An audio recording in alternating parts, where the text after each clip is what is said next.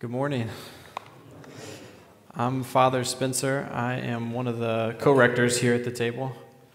And this is really loud. It's all right. Just freaking me out. It's okay. Um, so great to be with you all this morning.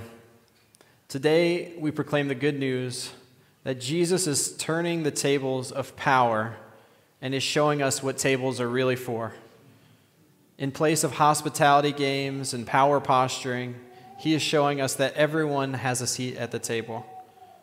Lay down your assumptions today and come to the table as you are and receive peace. In our gospel passage in Luke today, we start out with Jesus holding court and talking to Pharisees who are taking issue with the way that he's going about his way in the world. They took issue with the way that John was making his way in the world too, who he ate, who he ate with, how he ate or didn't eat, and now they're taking issue with the way that Jesus is doing it. There's a lot of nuance going on here in both of these cases, but suffice it to say, they are unhappy with the way that both John and Jesus were doing it. You're not doing it like us. This is not the way that we're allowed to disagree. You're going too far. Then the passage goes on to say that Simon the Pharisee invites Jesus over for a dinner at his house. This is more than just a simple shared meal. It has implications that extend out beyond just that table that they'll be gathered around itself and out into the community. Simon is in a position of power and influence, and he's inviting Jesus, an up and coming rabbi who's building a following, over to his table to host him. People in the community would have known about this. This would have been a public affair in a way. It had implications for the community. There's political, there's relig- religious, and there's power all on the table here. This is a meeting of the minds. Two political players are meeting. This is the room where it happens. The woman that we hear of in this story is not invited. She's a known sinner. Many scholars believe that the way that she's described in this passage communicates that she was actually a sex worker in that town. So everyone that was there at this table would have known about her reputation. It preceded her to the table. We're told that she hears that Jesus is dining at Simon's house. So she shows up at this important place, at this meeting of the minds. She brings with her an alabaster jar of ointment and begins weeping, and begins washing Jesus' feet with her tears, drying his feet with her hair, and then anointing his feet with this expensive oil she's brought. This woman takes an audacious gamble. She's not invited, she doesn't belong here. She's a known sinner, a sex worker, so her presence amongst these mucky mucks is unthinkable. But it doesn't just stop there. There's way more going on here culturally. In the Bible, we talked about this in our class this morning, but in the Bible, oftentimes when feet are mentioned, it's as a euphemism for something other than feet. So in the Old Testament, Saul goes into a cave to cover his feet, which we assume means to relieve himself. Or Ruth uncovers Boaz's feet so that they can lie together. So there's a euphemism here that is in our most intimate places, our private places. It's not just feet. Even beyond that, this woman begins drying Jesus' feet with her hair. Culturally, it would have been thought of as immodest for her to have her hair down, even, let alone be touching a man's feet with her hair. For those of you that are familiar with purity culture, this would have been similar to maybe wearing spaghetti straps, or maybe much worse than that. now, I want to be clear I don't know what all this means, and I'm not saying that Jesus was uncovering his feet at this table in front of everybody. but what I do know is that this is a big deal. It's easy for us just to read this passage as, oh, this is like kind of minorly awkward. Like she shows up and is doing this. Like, no, it has specific, concrete social implications for the setting that they are in. She is risking everything. This is one of many examples in Scripture of someone who is shameful, risking even more shame for the sake of pursuing mercy.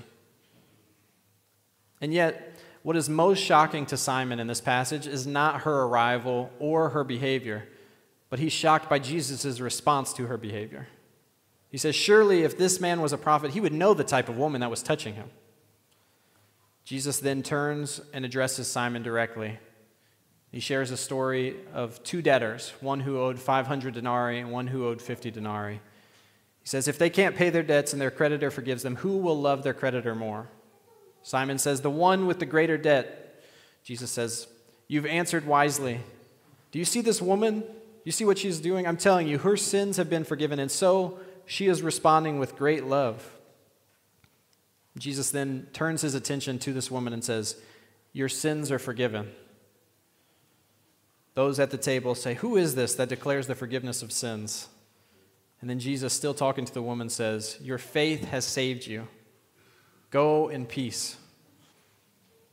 Many of us are familiar with this story, but we've heard it taught in different ways. Oftentimes, we approach the Bible as if we're supposed to be extracting some universal point or truth from it that we can then pick up out of the story and then apply to every situation that we face in our life. But when we do that, we actually abstractify the work that God is doing. It loses its, its concreteness. What happens is it internalizes it. It can become more about feelings and impressions or logical inclusions than it is about the way that we live and interact with systems and people.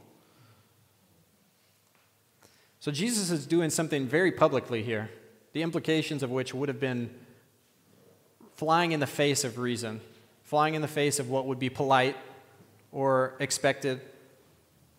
It's unbecoming of a rabbi to behave this way. We can't internalize this work. We can't tell ourselves that we need to just try really hard to love Jesus enough in our hearts so that if he was here, we would wash his feet with our tears and dry it with our hair, for those of us that have hair.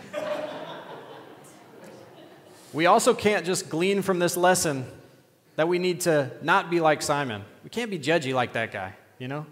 Now, there's some truth in each of these things. We don't want to rule people out and be judgy in this way. We also do want to love Jesus, maybe even enough to wash his feet with our tears. But largely, this misses the point and the work of what this passage is doing. Jesus is turning the tables of power and is showing us what tables are really for, friends. In place of hospitality games and power posturing, he is showing us that everyone has a seat at the table. Lay down your assumptions, come to the table today as you are, and receive peace. There's a whole logic at work here about the way that power works in social institutions. There's a system in, at work in these dinners.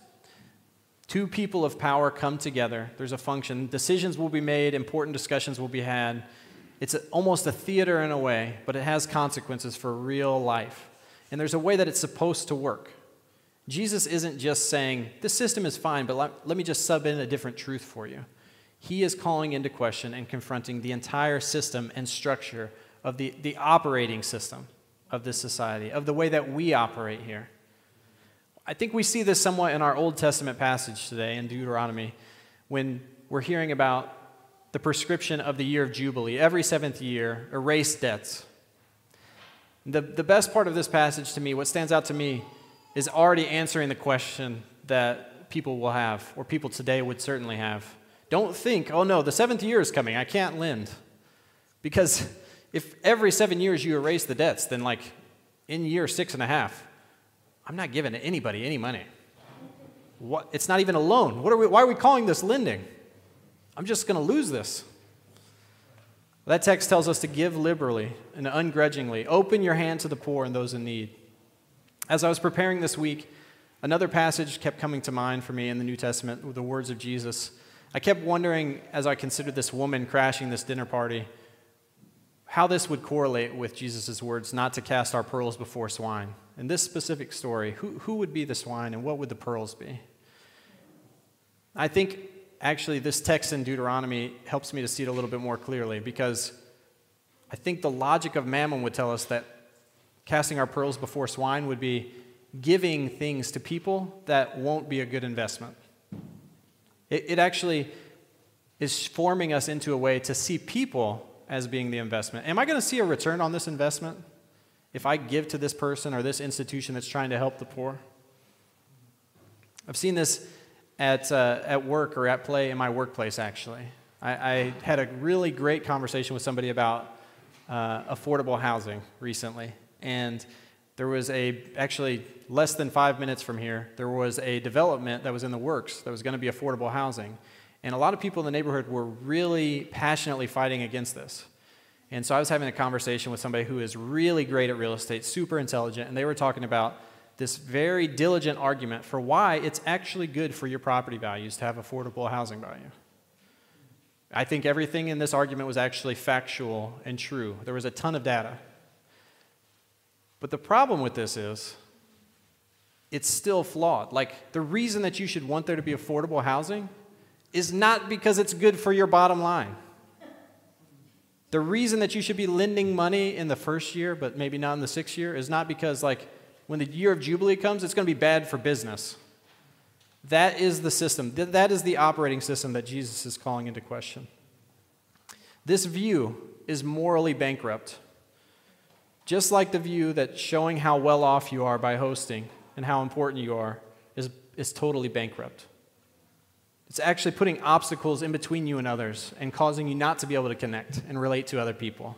It's building barriers. Even though you're hosting, even though you're gathering around a table, it's fundamentally getting what a table is for wrong. In the psalm today, it starts off by saying, Happy are those who are forgiven, whose sin is covered. Heavy was your hand upon me, but then I acknowledged my sin and I didn't hide. You forgave my guilt. You are my hiding place. And then our Colossians passage, passage is all about being in Christ, what it means to live in Christ. This imagery from the psalm and confessing our sins, actually getting real about what's going on, what we want, who we are, getting real about our desperation, our need for Christ and for salvation, hides us in Him. In Colossians, it says, Continue to live your lives in Christ. In Him, the whole fullness of deity dwells bodily, and you have come to fullness in Him. You are made full by wrapping your life, by covering your life in Christ's life. The way that He put on flesh and dwelt among us and related to others and ate with sinners and called into question these systems of oppression that continue to hoard power. That is the life that we are called to embody. We're called to wrap our lives up in His.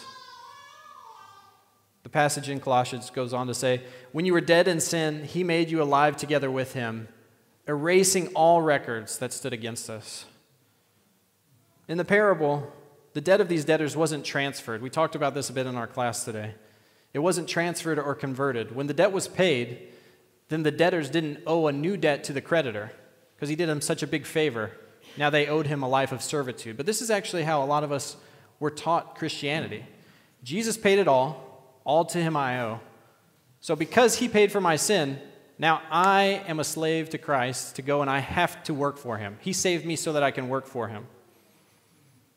There's some minor tweaks here in how we view this that actually causes us to get this whole transaction wrong. If we're being saved just so that we can work for God, we are missing the whole point of existence. What the whole heartbeat of creation is, is to belong to one another to exist together, to be with one another. Jesus didn't free you from sin so that you could work for him. He set you free so that you could go in peace, just like the woman in this passage. The books have been wiped clean, the records are gone. They haven't been transferred, and now another person has the records. The records have been wiped clean. There's so many things that I think Jesus is doing in this, these short couple of verses today. I think one of the first things that we can observe is that he's confronting a system of power at work and on display in meals like this. He's calling into question who has a seat at the table, who belongs here, and how do you behave here? What is actually taboo? And what does it mean to just be together and bring all of yourself to be together? Another thing that he's doing is he's desexualizing this woman and he's opening up space for real intimacy and connection. We talked about this again in class as well, but we, we live in a culture that we can just say the Billy Graham rule, and probably 90% of the people in the room know what it is. Well, the whole reason that the Billy Graham rule exists when a, a man, especially a man in power, shouldn't be alone with another woman other than his wife is because we have so sexualized women specifically and others that they have become objectified as an object of temptation, as your potential downfall. You actually can't have a real relationship with them. You have to stay away from them. They're bad. Don't even look at them. Look at their feet, maybe, if you're talking to them. No, like they're real feet. My eyes are up here, everybody.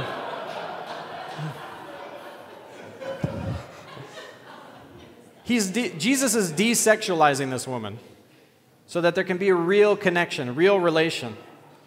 And the third thing that I can tell he's definitely doing is he's declaring the forgiveness of sins and he's freeing this woman to live free for justice. You are set free, the records have been wiped away, and now you are sent out to go in peace. Friends, we see in this passage, passage that Jesus has time for the uninvited, for the shamed, for those who fly in the face of every conception we have of what is holy and what is wise.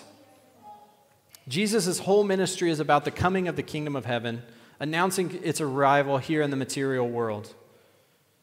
His message to Simon and to this woman is not, hey, try to be better people, guys.